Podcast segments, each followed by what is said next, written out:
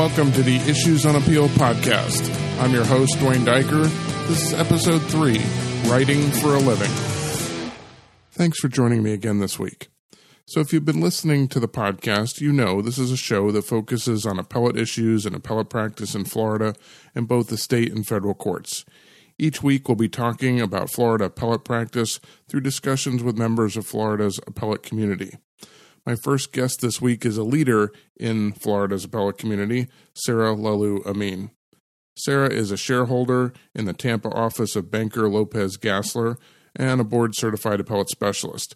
Currently, she's the chair of the Florida Bar's appellate practice section. Sarah is a consummate professional. She's well respected across the state for her leadership and her service to the appellate community. My interview with Sarah is coming up next.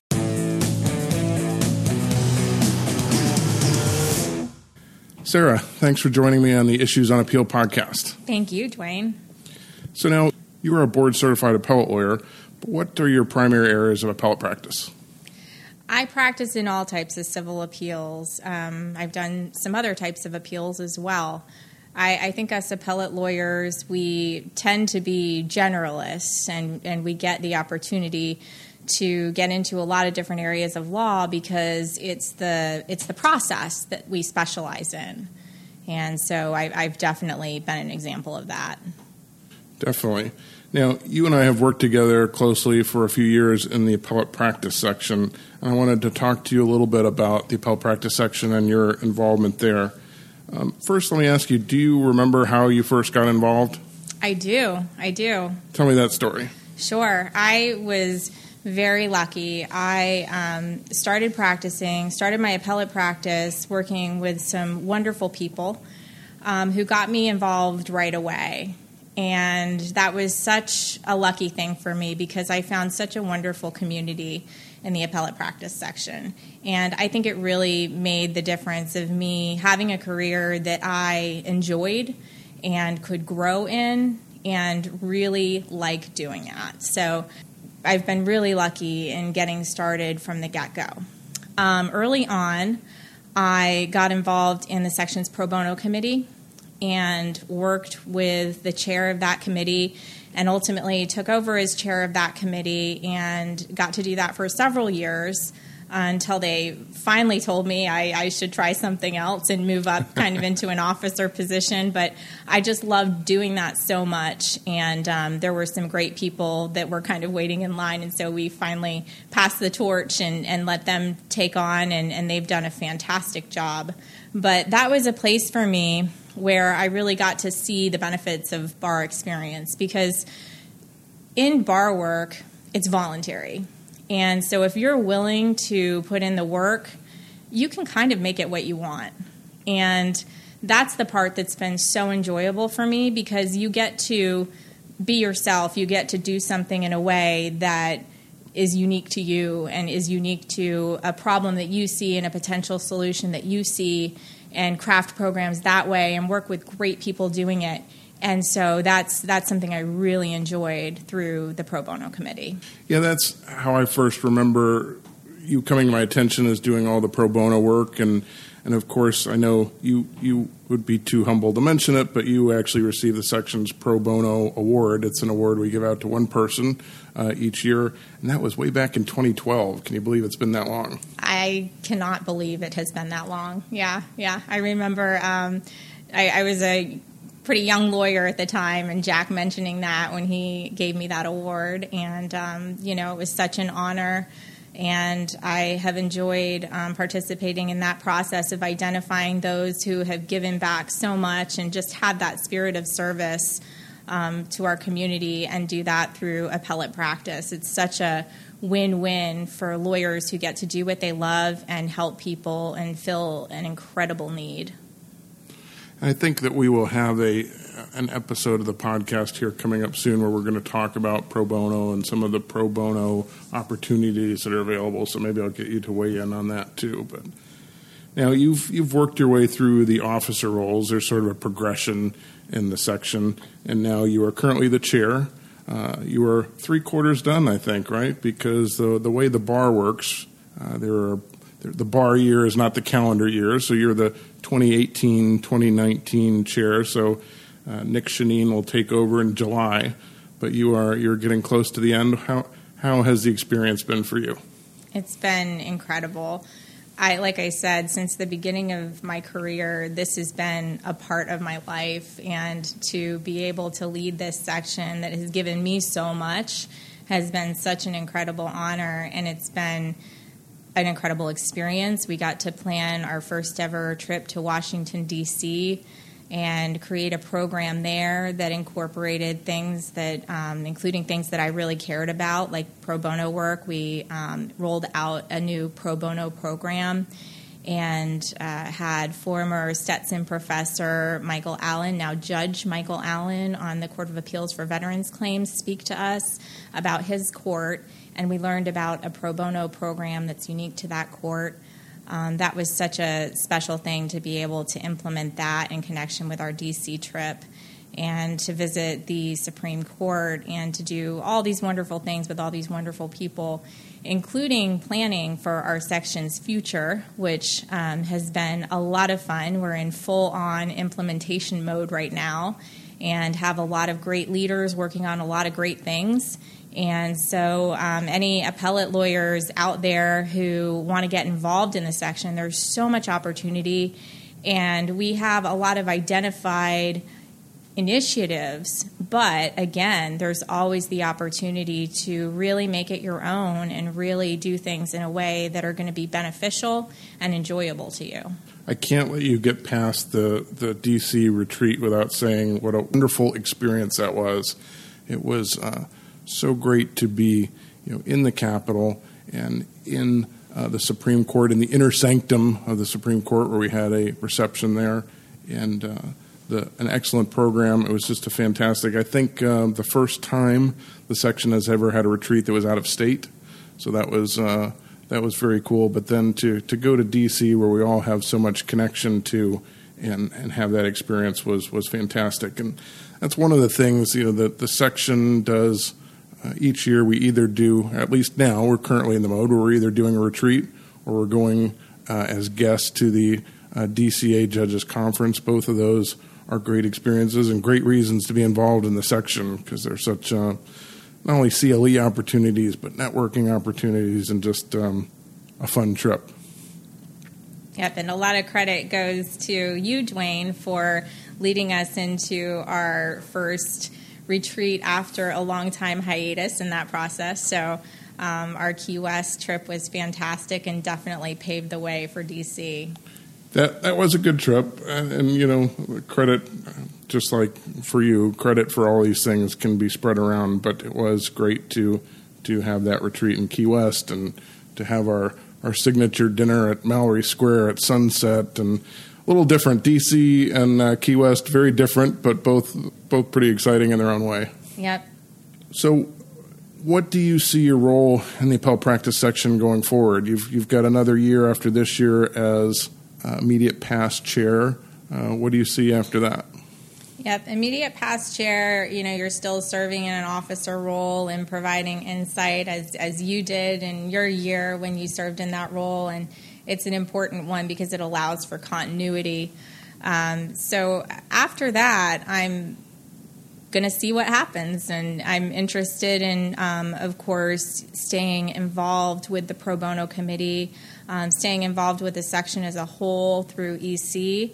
Um, through our executive council, all past chairs have the option to be on our executive council and to have that voice, which again is really important for continuity purposes. And it's a great way to continue to give back to the section and to offer that knowledge that you know we've had for years and years that's kind of passed down passed down so um, i definitely plan on staying involved in that capacity and also in the pro bono committee's ongoing work through my role as well that I serve on the Florida Bar, on the Florida Bar's pro bono committee. It's one interesting thing about the section, and I guess I haven't been nearly as involved in other Florida bar sections as this one, so I can't say for sure. But one of the things that that stands out to me is so many of the past chairs of the appellate practice section are still actively involved in the section. Mean, I don't know what we have, say, 30 past chairs and at any given function, you might see 20 of them. I mean, it's really uh, amazing uh, how much involvement there is and how much that helps. Because when you, as chair in your position, when you need somebody experienced to head up an ad hoc committee or something, there's almost always a past chair around to, to take charge of that. So it's a very interesting aspect of the section is that people stick around. Yeah, and again, going back to what is so special about this group, that's part of it. it. That's the community. It's that people are around because they enjoy it and because they care. A lot of those people who were past chairs from 10, 15 more years ago, who are still involved, they contribute so much, and you can tell that it comes from a place of really caring about where appellate practice in Florida goes. And that's such a special thing that you just don't see everywhere. So now I suspect that most of the people that listen to this podcast are probably members of the appellate practice section. Uh, it's sort of our target audience, right? Appellate geeks who are in, interested in these types of, of things. But I have to assume there must be some people out there, maybe who are not yet. So I would be remiss if I didn't ask you, you know, what advice would you have if there's lawyers who are listening that want to get more involved in the section? You know, how what's the best way to go about doing that? And, and as a side note, I'll say to those lawyers, if you're listening to this podcast, you really need to be involved in the appellate practice section, right? This is right up your alley. But but if, there's somebody who's never been uh, to one of our meetings wants to get involved, what should they do? Well, and I, I, communicate this a lot. Of course, it's to members of our section a lot of the time, but in any outlet that I can, um, I tell folks who may be interested um, to come to one of our meetings. That's really the best way to start.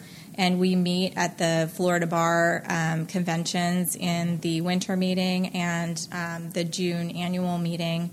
And then in the fall, we have our retreat slash DCA judges conference um, that we attend, and people can join at that time as well. But um, at any time throughout the year, anyone can contact any of us. We're all very approachable. I've tried to maintain that as chair and really reach out to people and let them know that they can reach out to me. And I'm happy to take phone calls, emails to talk about not just your interest and you want to get involved, but what is it that you'd like to get involved in? And really find the opportunity that's going to be something that you're going to love with people you'd like to work with, doing things that are going to benefit your career. Step one is to show up, right? Make a phone call or show up to a meeting. You'll always be invited in. It's a it's a very open group, and show up, uh, volunteer for something, and before you know it, you'll be you'll be one of the regulars, right? Absolutely. That's that's how it works. And I, and I think it works that way for most bar activities. Is we're we're busy people, we're busy professionals. Everybody has a lot to do, but if you're willing to set aside the time and and donate it to something like this, uh, people are more than more than happy for the help and to get you involved. Yep, absolutely. So, uh, on a broader topic, uh, let me ask you this: when when was the first time you started describing yourself as an appellate lawyer? At what point in your career? I think I was still in law school, and and at that point, as as you know, as most people know, it was it was kind of a, a twinkle in my eye. Um, but I've always been I, before I identified myself as an appellate lawyer all my life since I was a child. I've identified myself as a writer, and to me, that's what the heart of the practice is is it's that communication and, and that's by and large through writing but it's also through oral advocacy um, when we appear for oral argument and when we appear for other things too whether it be hearings through correspondence through mediation we're always communicating. No i agree with that and certainly uh, while part of being an appellate lawyer is understanding the rules and the context and you know the the strategies of a appellate process uh, and the mindset. A lot of it is really just about being a very good communicator. Do you have specific philosophies or strategies when it comes to appellate writing? Yeah, I, I, really am interested in both the art and the science. And so, a lot of those things you mentioned, that's the science of it, right? That's the parts of it that are somewhat predictable, the rules that we follow, and we achieve the desired result of teeing up that motion for hearing properly and, and filing that brief properly and, and that sort of thing, following the rules for rehearing and things like that.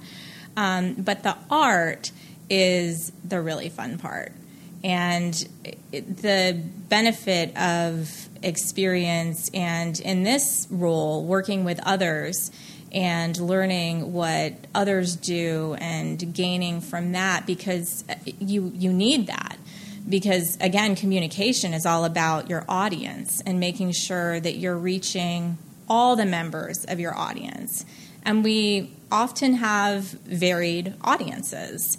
Even on a bench of three judges you can have very different personalities uh, people who see things different ways, people who process things different ways, people who maybe even perhaps read things different ways on a computer versus an iPad and things like that. And all of these things we take into, into consideration when we do our brief writing and when we present our arguments. Now, I'm going to violate a rule of cross examination here. I'm going to ask you a question I don't know the answer to.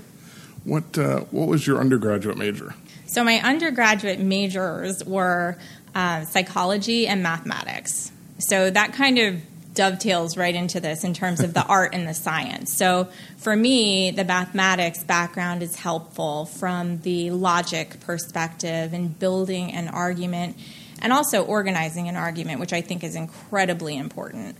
Um, but the psychology is really the science of communication, essentially. It's how people work and how people perceive things. And so that has been incredibly helpful in informing how I approach various arguments, how I approach my opposition, how I approach the court.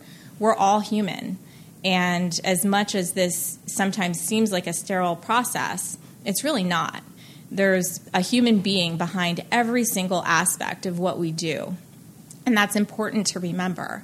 It's important to remember, too, in the interest of professionalism, that when you are attacking an argument, make sure you're attacking the argument and not the other side. That's a huge part of communication is respect. So um, those those things have been really helpful in informing my practice.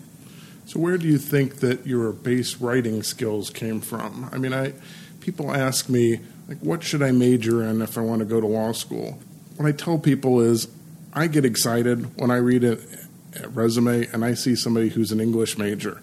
And it's not the most practical because you don't wind up going to law school. It's probably not the most employable degree.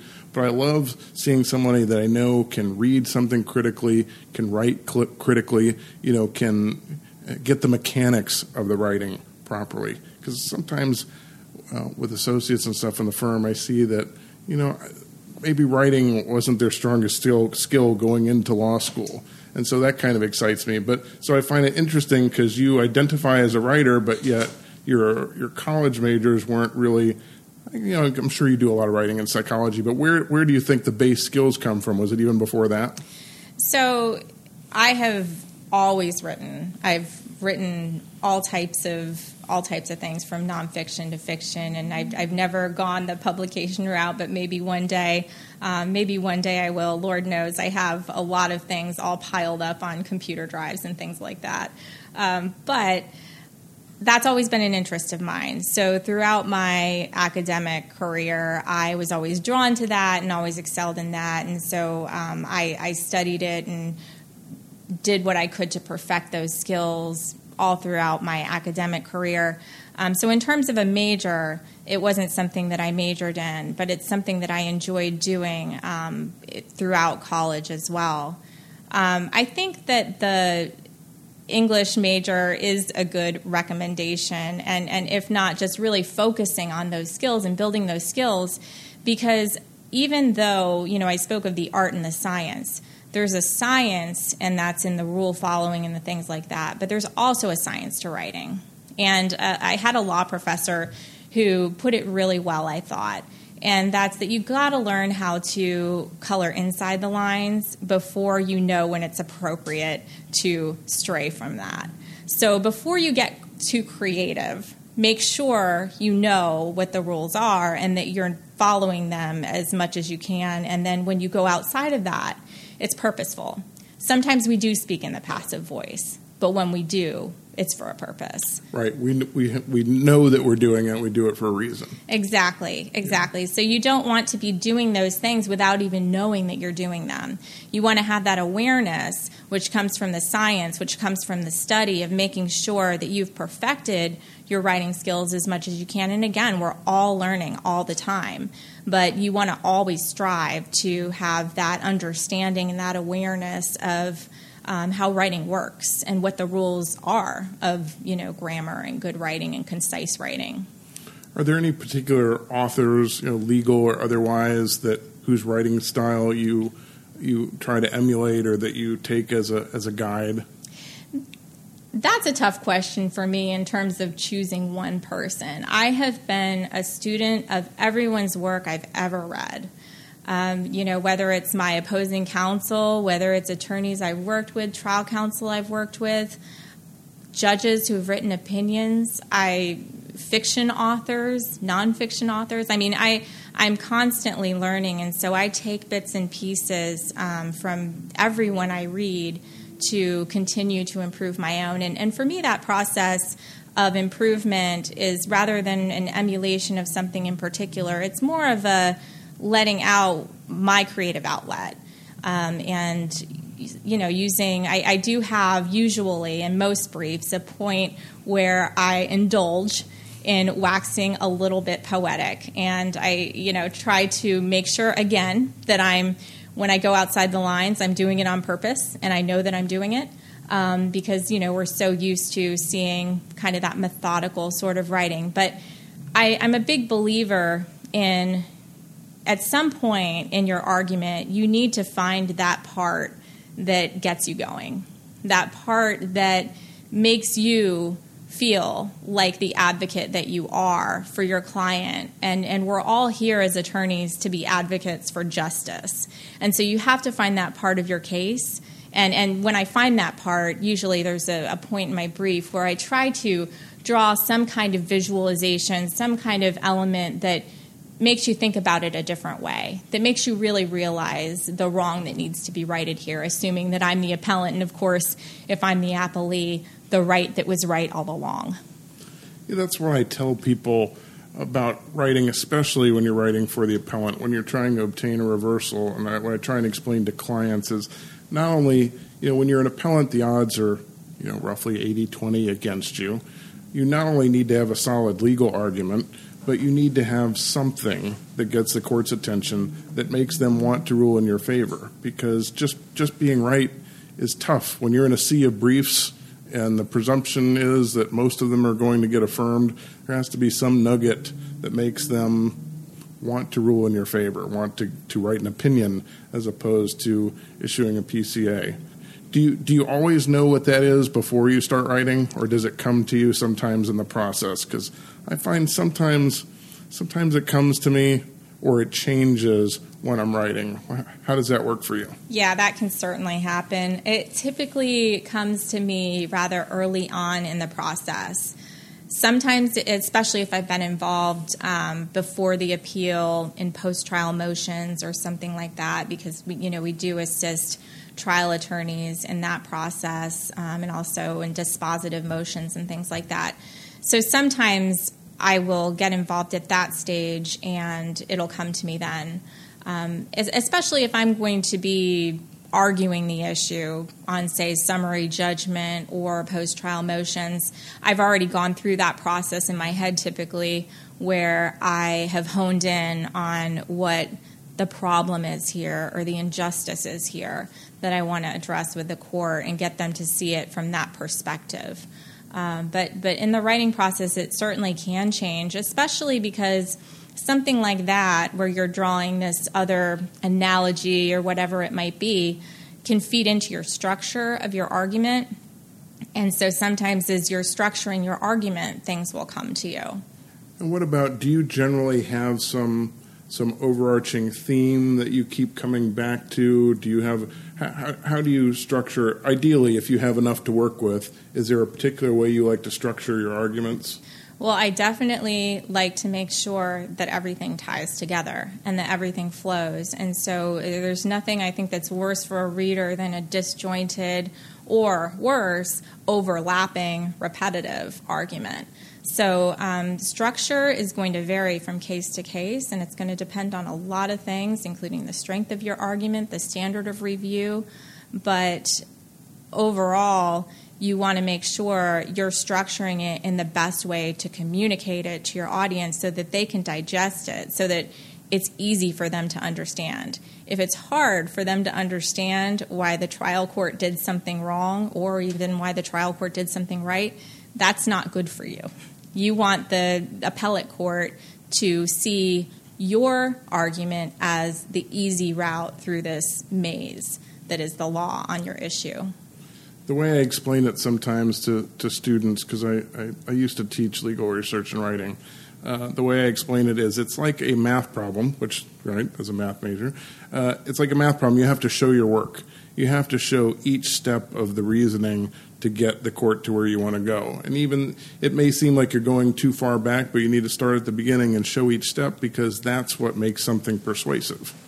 And that's where, you know, I'm I'm very lucky to have wonderful colleagues at my firm and we often will look at each other's work and it's so helpful to have you, you try to do that yourself um, but if you have the luxury of having a new set of eyes on that brief or on a part of that brief, um, it can be really helpful because inevitably there are things that you have skipped over. So when you're talking about that step by step by step, you might miss a step because you think it's assumed or you think everyone would everyone would understand that. But not everyone lived the case the way that you did um, even going through the record. You've now, as the appellate lawyer, gone through the entire record on appeal. Someone might pick up that brief and not have the benefit of all of that from the get go.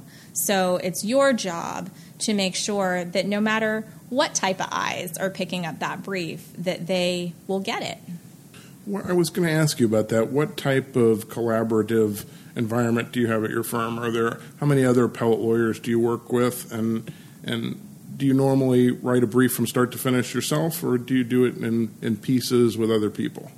I typically, and, and, most of us, we typically write our briefs start to finish. But in, in some particularly larger cases, or, you know, even if it's just, it doesn't have to be a larger case, it can be any case where you just want that second set of eyes. You know, we all, um, speaking to the appellate geekdom, we all love this. We all, that's the fun part. The fun part is the wordsmithing part. The fun part is, well, what if we pitch it this way instead of this way? What if we change the angle?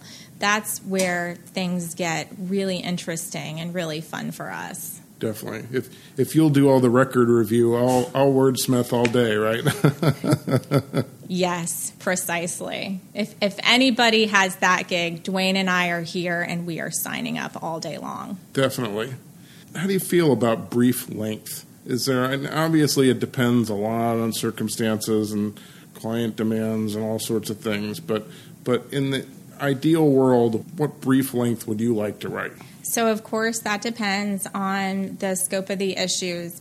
If it's a discrete legal issue, I love to see it in the 20 page range. Um, it can get in the 30 page range. And when I say that, I mean 30, not mm-hmm. 35, 36.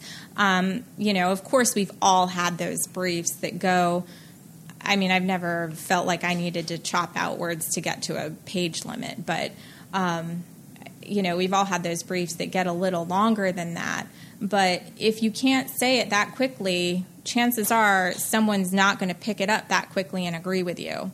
So you've got to have your elevator speech down. You've got to have a brief that's really well organized.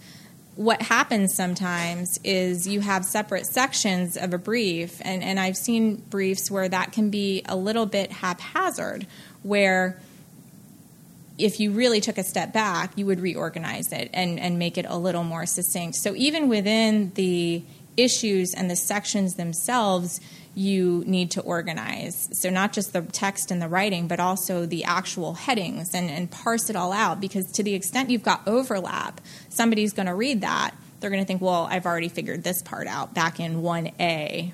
and not delve into perhaps a very discrete issue you're addressing in this part, but you've kind of muddied the waters by blending the issues and being repetitive and reciting case law you've already talked about.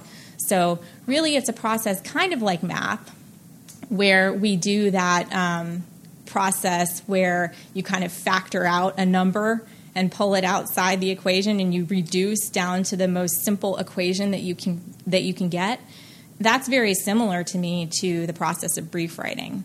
If you've got extra fluff in there and you can cut it all out and just really get it down to its bare bones, that's what you want to do. And so sometimes the writing process can start larger, go down, and then puff back up just a little bit as you refine things and kind of build it back up. But I, I have a process that sometimes resembles that, where it can start out longer, and that's not the best work. That's an initial draft. And then you get down to the bare bones, and then you build it back up a little bit to make it flow.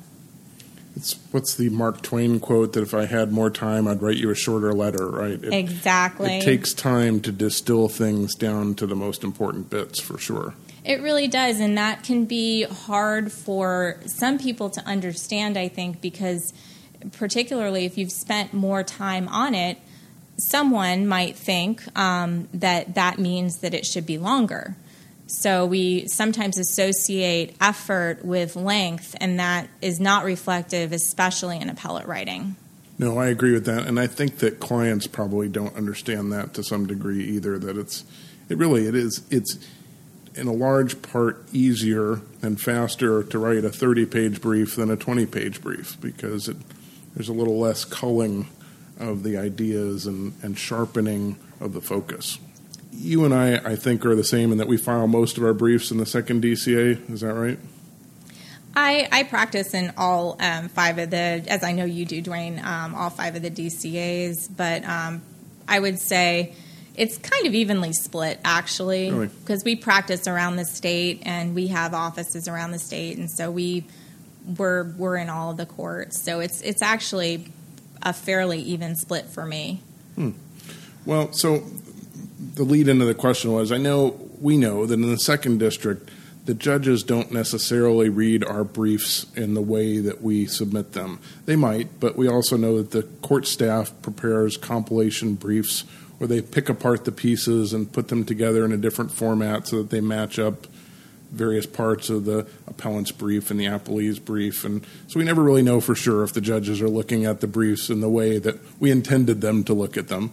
Uh, but I have a, a, confession to make, which is I spend uh, an inordinate amount of time making sure that my brief looks good as written. You know, that the PDF has the proper white space and, and all that sort of thing. And I, it drives my assistant crazy sometimes. We'll get to the point where we've you know already created the PDF to upload to the court, and I see that a period's in the wrong place or whatever, and we start all over again.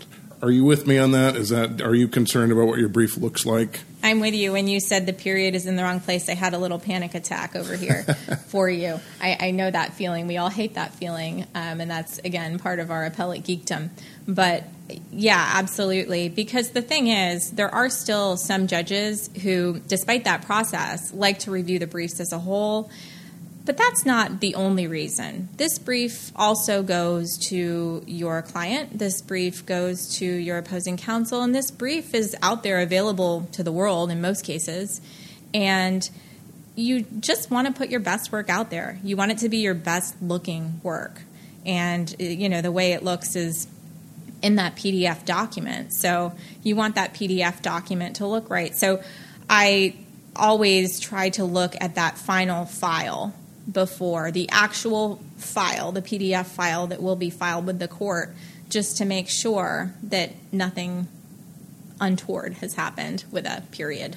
Sometimes I look at briefs that I'm getting from other lawyers and I'm sure nobody who's listening to this podcast, so they won't be offended. But sometimes I look at them and wonder, how did that brief get out the door quite like that? You know, well, it's very disturbing when I see, oh well, you know that heading isn't really centered or well and even worse you know in this day and age with all of our abilities to work on electronic documents i'm sure we've all seen stuff filed with track changes yes. comments and things like that and you just feel so bad for someone who you know didn't see that slip through and i can completely see how it happens you know sometimes i'll have placeholders i try to make them very obvious to myself in the editing process so if i need a record cite I'll leave a big blank. Sometimes I'll highlight it yellow because that's not getting past me, right, when I review the document before it gets filed.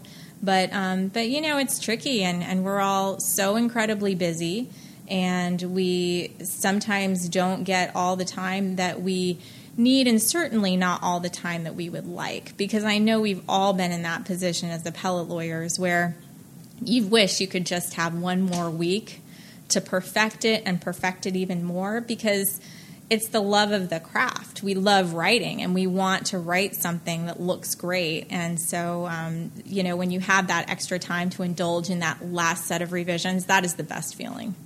And electronic filing is part of the problem too, right? Because in the old days, which were not that long ago, we'd print out a copy and you knew exactly what the brief looked like that was sliding into the envelope that was being hand delivered to the court or mailed to the court or whatever the case may be.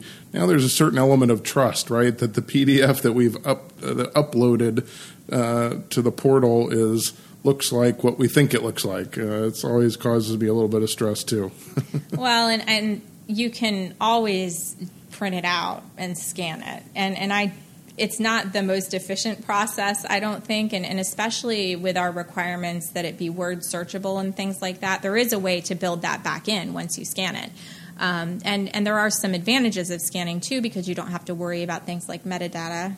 But um, you know, I know that we typically do use that conversion process, and that conversion process does not always work perfectly. So it really does make sense before you upload that um, and then, as you said, even in the process of uploading, who knows? There's that element of trust that we we have to all vest the filing portals with. For sure. Now, in the CLEs that you and I see a lot, there's been a lot of topics in the last year or two about the effect of electronic filing and, and specifically electronic reading uh, on on us. Right, the fact that judges are more often than not reading on screens, whether it be an iPad or a computer, instead of reading on paper. And there's a lot of science to, you know, how do you format documents differently and set them up differently to to make it easier to read in that type of format. Have you taken some of that to heart? Have you changed your your style at all to reflect the fact that judges are reading electronically? Well, I do pay attention to white space. Um, I know that there are some patterns that are talked about a lot in, yeah, in like that F pattern. Exactly. And, yeah. Exactly. I haven't implemented that so much, but but I do pay attention to white space. I try to break things up. You know, the my my biggest pet peeve would be that page long paragraph. If you ever see, you know, a brief that has a page long paragraph, those are the worst and just impossible to read. I mean, really, whether paper or on a device. So I, I do pay attention to those things, being mindful, but I think the PDF is a pretty good exemplar, and I think if you feel comfortable with the way your PDF looks, there's only so much reading into the tea leaves that, that we can all do. And if that PDF looks good and readable and is broken up in, for, in, in terms of paragraphs and in terms of headings, um, which are really important, you know, again, you don't want to go pages and pages without a heading. You want to give some guideposts to the reader. So I do pay attention to those things, but that really applies both with written product, you know, where they're reviewing a hard copy or reviewing it on a device. I'm curious, do you use any footnotes in your briefs? Um, almost never.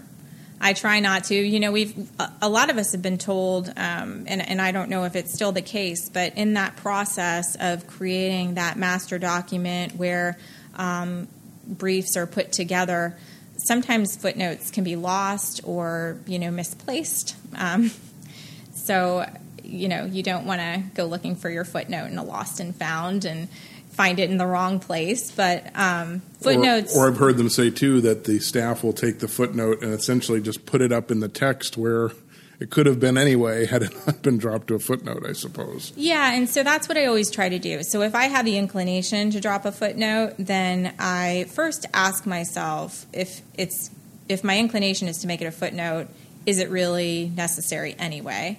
And if it is, does it go right where I was about to drop the footnote and maybe just, you know, devote that space to it and then start the next paragraph?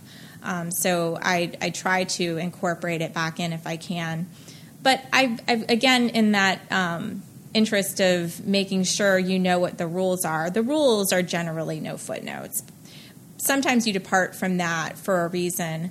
Um, if it's pure context and you don't want to indicate to the court, for example, that you think it's relevant to an issue, but it's pure background, contextual, um, and you don't want to muck up that difference, um, that can be a very rare example to me. Um, but again, very, very rare. Me too. And I, I used to treat that differently, but I, have had it pounded into me by so many people that the court doesn't like footnotes because I think footnotes have their place in certain types of writing. I, I use them very, very sparingly. I, and my rule is I don't put anything in a footnote that I wouldn't care if the court doesn't read.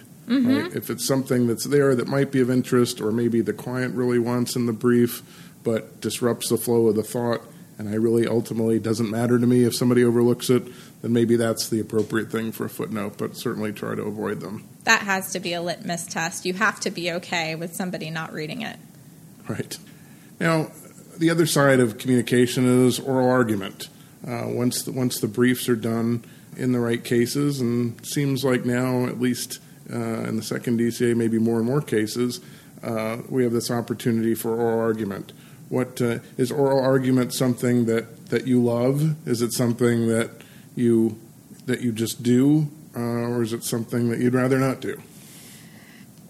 Well, I, I love oral argument at, at, the I love the balance of what we do primarily day in day out, and then that opportunity for a case that you've devoted all that time to that you really understand inside and out, getting the opportunity to advocate um, in that forum is is a special opportunity that you know we're we're lucky in the second DCA that we do get that opportunity um, usually when we ask for it in, in your typical final order appeal.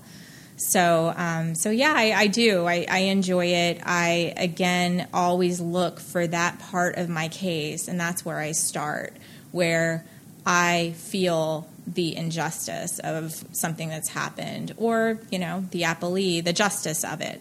And um, that's kind of where I start, and I make sure my whole argument is consistent with that because I think it's really important to believe in your position and to really incorporate and digest and um, wrap your head around it.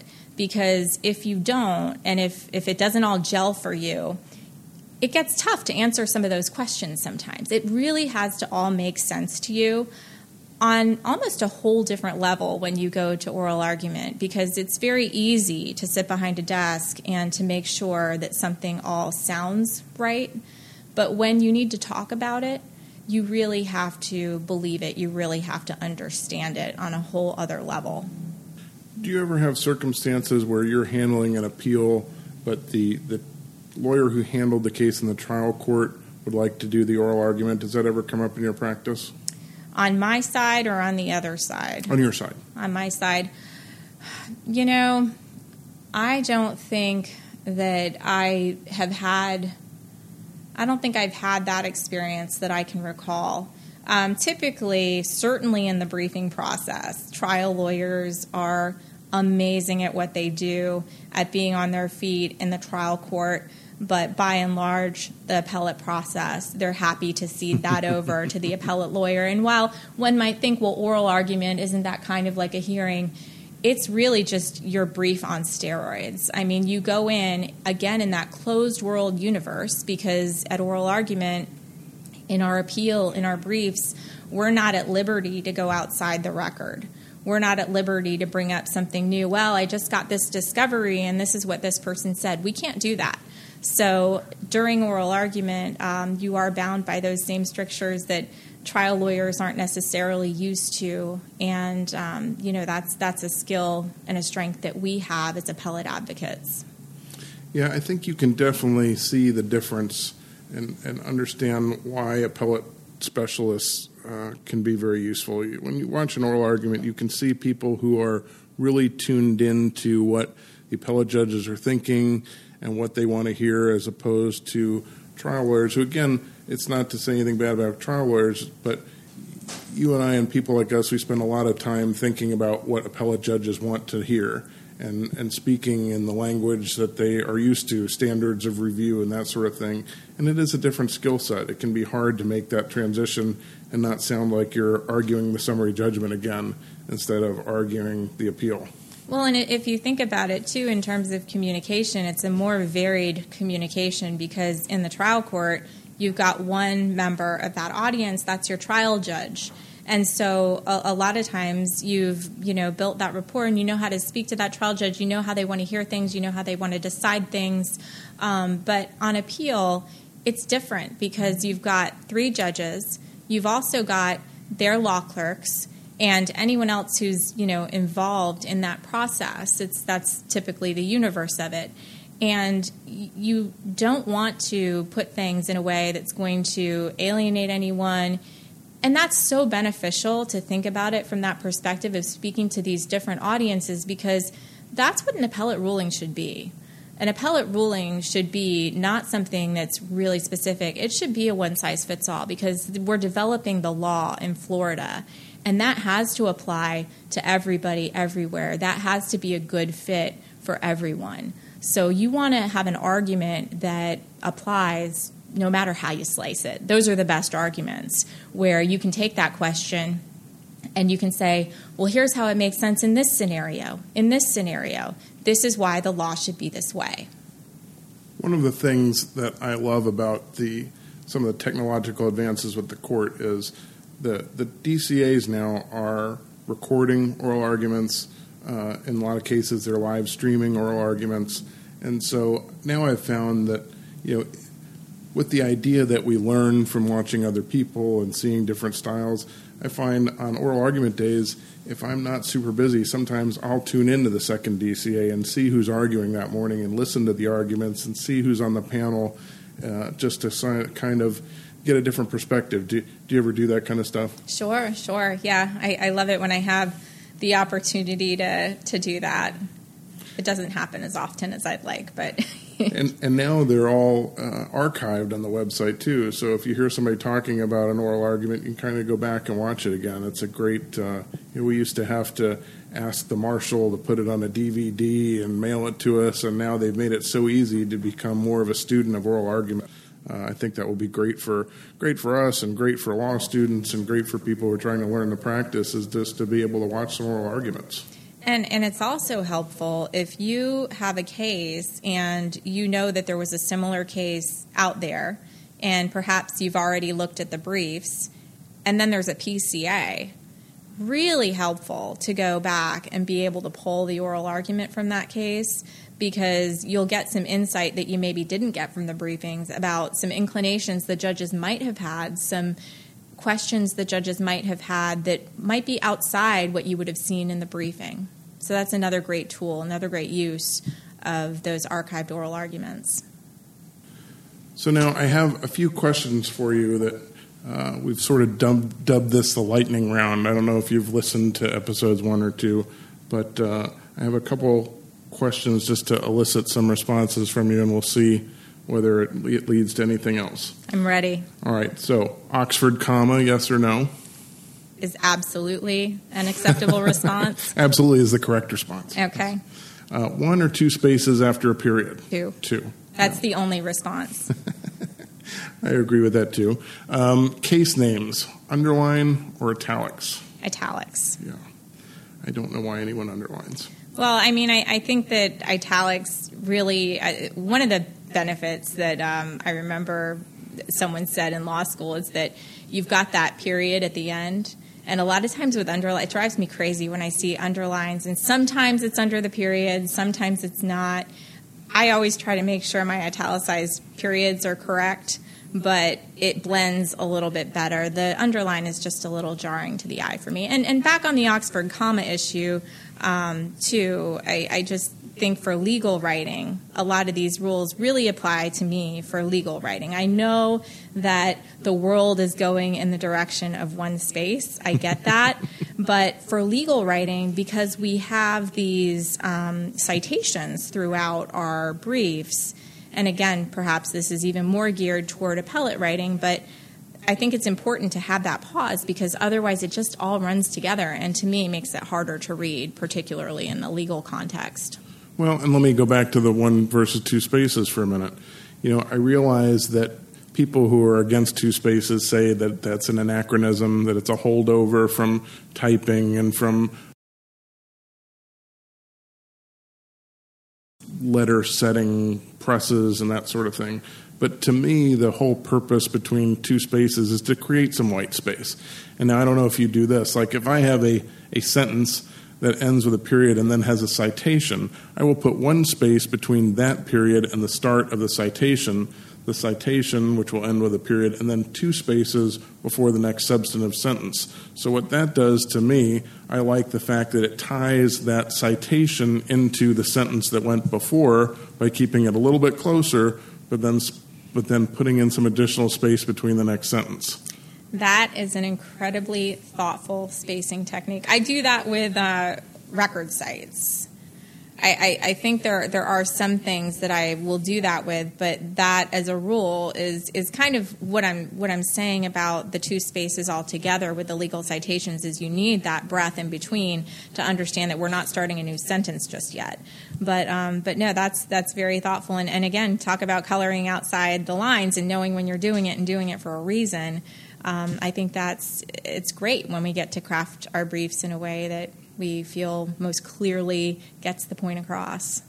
I'm trying to remember when I started doing that, and it's been a long time. And I think that it might have been a convention at the Florida Law Review when I was an editor there, and I just picked it up there.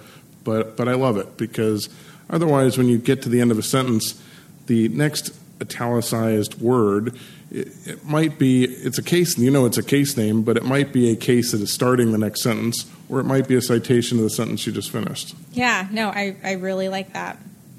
What about westlaw or lexis? So i've pretty much the bulk of my career have used westlaw so i think with this you know the answer to this question is whatever you use day in day out you're going to be very predisposed to and um, a lot of us have been through a period where we've had to switch and that's a very jarring experience. I've always thought that the westlaw platform was very intuitive and easy to use. Yeah i like it too. And and part of it originally you know i don't know when you when i was in law school uh, at uf uh, they gave half the class uh, Westlaw passwords and half the class Lexis passwords, and I'm sure to keep some sort of detente between the two, two, two companies, and so people immediately formed you know preferences. Uh, but then I find the law firm has switched back and forth a few times to get better deals, and so you have to deal with it. But what I will say is that the currently we're using Westlaw. The Westlaw Next web interface is fantastic. I just I love it. I love the way it works. I love the way it works on the iPad. Um, it's just it seems to work pretty well for me, and, and and and Lexis was good too. And if we had to switch back, we could, but uh, it is jarring to switch around a little bit. As long as I can use Boolean searches, I'm a happy camper. I love Boolean searches. Yes. What about iPhone or Android? iPhone. Yeah. Do you use an iPad too? I don't, but I would like to be able to use one more. It's just, uh, but I, I, pretty much can do anything on my iPhone. It is pretty amazing the, mm-hmm. the computers that we have in our pockets. Mm-hmm. And what about for pleasure reading? Do you prefer to read uh, paper, like a hardback or a, a, paperback, or read on a Kindle? I read on my phone. Do you? Yeah. Do you yeah. use the Kindle app? I sometimes use the Kindle app. I, I use a variety of apps, including one that's um, from the library. So I'll get books from the library through the app. It's fantastic. Yeah, I you know I like books and I like the feel of books, but I just like reading electronically. I'm in the same boat. I hear people who say, "Oh, I'll never, you know, it's not the same, and I'll never get used to that electronic interface." But I think, like you've said, the convenience of it you can't I can't get past that because I could be anywhere and I might want to read a couple pages of that book I'm in the middle of and in the I elevator on the way down or whatever yeah. Perhaps perhaps. That's how life goes sometimes. You just you know get get in what you can when you can. So Sarah if people want to get a hold of you uh, what's the best way for them to do that so you can reach me. Uh, you can find me pretty easily on the uh, on the internet, and I think this has been true for your guests, um, the majority of your guests so far. That we all have pretty unique last names. That's true. And we're all two spacers, and we're all into the Oxford comma. Yeah. So I see a pattern building here, and we may see. Be I have forming... to keep asking the questions because I'm waiting for somebody to, to to be a contrarian, so then we can explore why they do it wrong. I think we know who those contrarians are, and I can help you identify them. it's a very controversial topic, the uh, the two spaces in our profession. Um, so my you can reach me by email at slahlou at bankerlopez.com um, or look me up, LinkedIn, Twitter. I am easy to find and very accessible. If uh, you know anybody is interested in the appellate practice section and wants to get involved, please don't hesitate to reach out to me. Anybody's interested in pro bono work and, and lots of opportunities there. Um, I love to talk to folks about that as well. Lots of opportunities for everyone for every interest. Or they can come up and introduce themselves to you at the Florida Bar meeting, right? Which will be in just a couple months. That's right. That's right please do come one, come all. It's the best way to start getting involved. Sarah, thanks so much for, for coming and being on the podcast. I really appreciate your time, and I hope that uh, I will have you back again sometime in the future. Thank you, Duane. This has been a pleasure.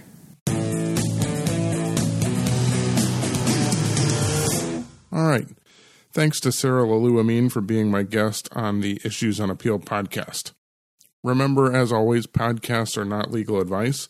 Nothing that I say or my guests say should be interpreted as legal advice for any particular situation. But if you're a lawyer who needs the help of an appellate lawyer, please feel free to contact me and I'll try to help you out.